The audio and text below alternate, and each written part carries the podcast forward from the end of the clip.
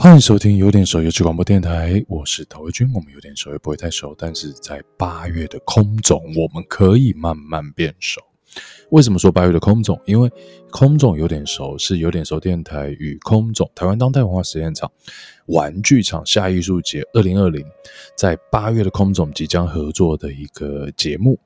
那在玩具厂的艺术节中有许许多多精彩的节目，其中呢，我们有点熟电台会合作一个。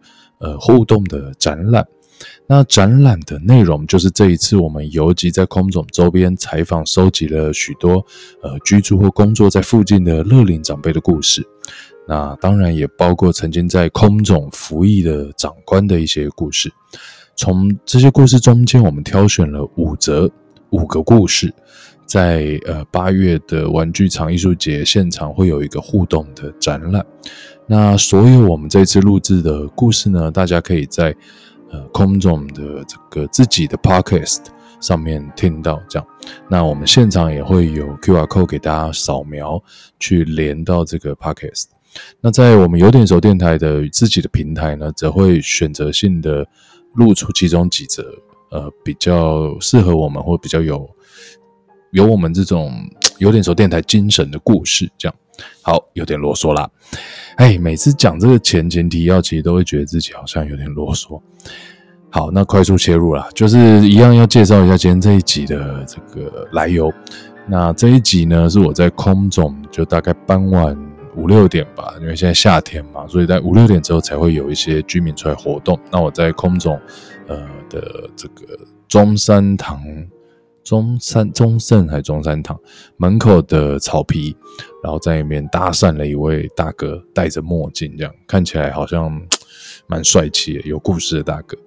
然后他一开口的时候，我以为他是就是外国或者是什么呃，因为他有一点广东的腔调，可可能因为我也不太清楚了，我们等下大家听听可以判断一下。好，我就问他说：“哎，大哥你是哪里人？”他就说他是客家人。我才发现，喂。我妈妈也是客家人，怎么 怎么这个腔调好像很陌生这样？但是反正就找话题就切进去啊，就哎、我也是客家人，我苗栗这样。那大哥你是哪里？他说哦，我新竹啊，然后就聊起来，于是就有了这一节节目。就原来这个大哥是在大概二三十年前呃搬过来空总附近居住，就是在这边置产，然后在这边成家立业的一位这个大哥。那现在也八十几岁，但完全看不出来，看起来是一非常健康啊。就在那边做着运动，而且还戴着帅气的墨镜，这样子。好，那接下来就让我们来听一听这位罗大哥的故事。我是在民国七十年的时候搬到这个附近，复兴南路那个地方的附近，住的那个地方呢，原来都是一个空很空旷的地方，才开始盖房子。就等于说我我们住的房子是第一手，他们这个建设公司盖的。当我们搬来这个地方住的时候，我刚才讲的是一个空空军总部嘛，整个这个警卫啦，这个保全啦都非常的森严，呃，宪兵都都不定时的在巡逻，每天早上差不多六点还六点半，我现在忘记了，我一定要起床，吹吹那个喇叭，就是说叫阿兵哥起床那个，好，就一就就吹了，那我们也配合他们了，就是也是不是那。我们前面这个地方，空总前面这个地方是仁爱路嘛，那个车子还算还算蛮多的。那每天早上这个升旗，或者是傍晚降旗的时候，他宪兵都是出去在外面管制交通，哦，然后再很慎重的唱国歌。那我们民众呢，当时听到唱国歌也是配合。这个例证呢，现在回想起来还是蛮蛮蛮蛮有意思的。是我们当地这些的民众，好像是对国家的向心力，这有就那么一一些的。以前戒备森严，我们根本进都不进不来，多瞄一下都都宪兵都会出来问你说你怎么还不离开？其以前真的戒备森严。你如果走在仁爱路，他靠这个营营房的地方。有一次，我是就在他大门口那个旁边，我看到一个小小树木啊，小小草，很很很有趣。我想进去，哎，那个宪兵马上就出来了，就就说：“哎，你你你赶快离开，不要在这个都是。”那现在的话，那跟以前那就完全不一样了。其实，在我们搬来这个地方的时候，在我的心中，就有在想，因为那个时候就有已经在谈起说这个空军总部要搬家。那我是在想说，这个地方如果将来能够改为一个小公园，让我们能够附近的民众出来散散步，哦，那那那非常非常好。哎，想不到这个这个后来真的还还是这个梦还是实现了，就是都都开放了。它叫当代文化实验场啊，哦，办了很多个活动啊。其实大部分的活动我都有进进去看过，哦，比如说前面大概哎前面几个月办了有几个战车。以六四描述一下大陆的那个情况，那个也有影片什么东西的，我我亲自进去看过。那像今天我刚才我也去看过一个展览展，叫做这个就呃有精神的，他叫做他他名字叫有精神，那个介绍一些那个好像是中国古代的一个一些文物了。前一段时间这个广场里面也办过演唱会，那来的人也不少。如果早晨起来五六点起来的话，哎，走起路来是蛮凉爽，或者是傍晚的时间，它晚上的话，它这个地方也有灯光，这些也蛮不错的。这既然市政府也费了费费了心力哦，把这个厂这租租给一个这个公公一个有有兴趣的公司，那我们民众有时间的话就，就等于说来享受一下。那那那何乐而不为呢？这个当然一方面也要配合政府的预算了，哦，一步一步来了，哦，我们在现阶段来讲，因为进来的人现在还不是很踊跃，你需要叫他说一下子这个增加很多的设备，我想也也没有这个必要了，哦，假如说啊，经卫许可的话，如果说能够图书馆，哎，正式的像外面图书馆一样。开放成为一个阅览室，我们这个老人家也好，可以坐坐，看看报纸，看看杂志这些哦，也不需要说有很多的这个这个藏书哦，就是说一般的杂志啦，这些包装杂志。我我是喜欢的角落就是前面靠马路哈、哦，人行道种的那一些花草，还有那个人行步道走的可以可以走的步道，那个那个铺的石子啊，哎也蛮特别的，感觉是还蛮安全的。不会有滑倒的这个味道。听完了罗大哥对于空总这个园区的回忆，他的想象以及未来的期许。接下来，让我们听一听已经做阿公的罗大哥，他对于退休生活的一些想法，以及他自己的人生经历。这我一我一辈子都是这个在公务机关了、啊，公务是这样这样讲，这就是说你尽你的本分了、啊。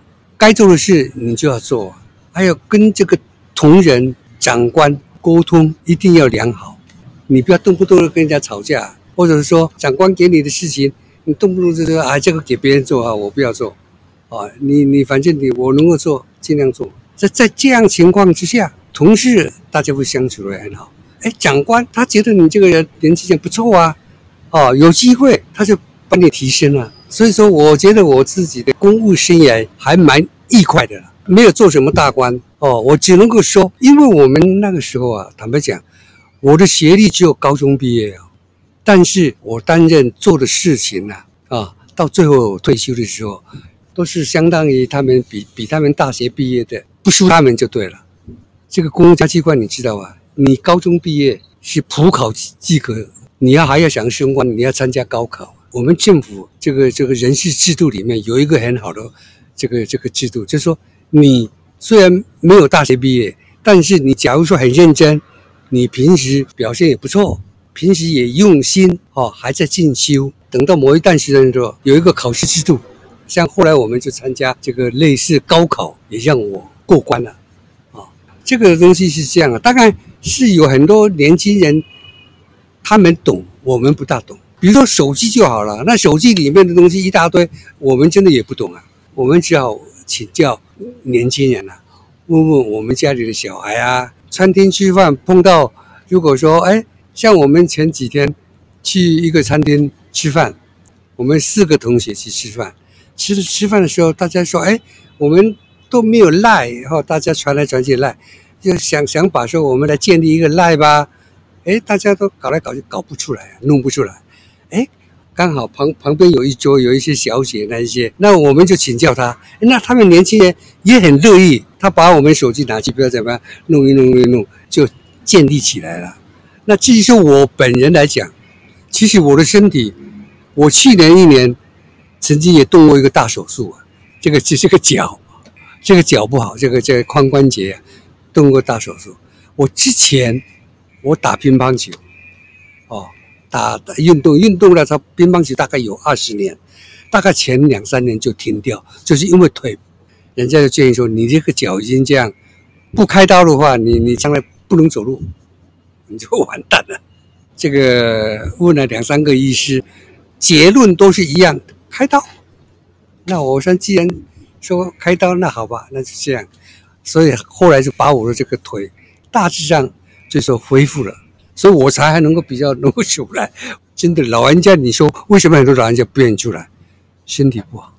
我就觉得说，我这样的退休后，我 我我就打球啊。一开始的时候，我还游泳。哦，像因为那个时候台北市个运动中心也很普遍啦，像大安运动中心，一个上午或者一个下午，你去那里，不要天天呢，一一个礼拜两天三天去那边，还有几天去打球，就对啊，这样你就你生活就很充实啊，不会觉得无聊了。反正人生老病死，这一定会碰到的嘛。对，像我已经八十一岁，那你八十一岁，照按照我们这个平均年龄来讲，已经超过了。像我们这个年纪呢，最希望就是说自己身体能够健康，不要去连累自己的子女。那这个是我们唯一的哦。你说还要什么去规划？说出国啊，干什么的？在这一方面，我就比较保守。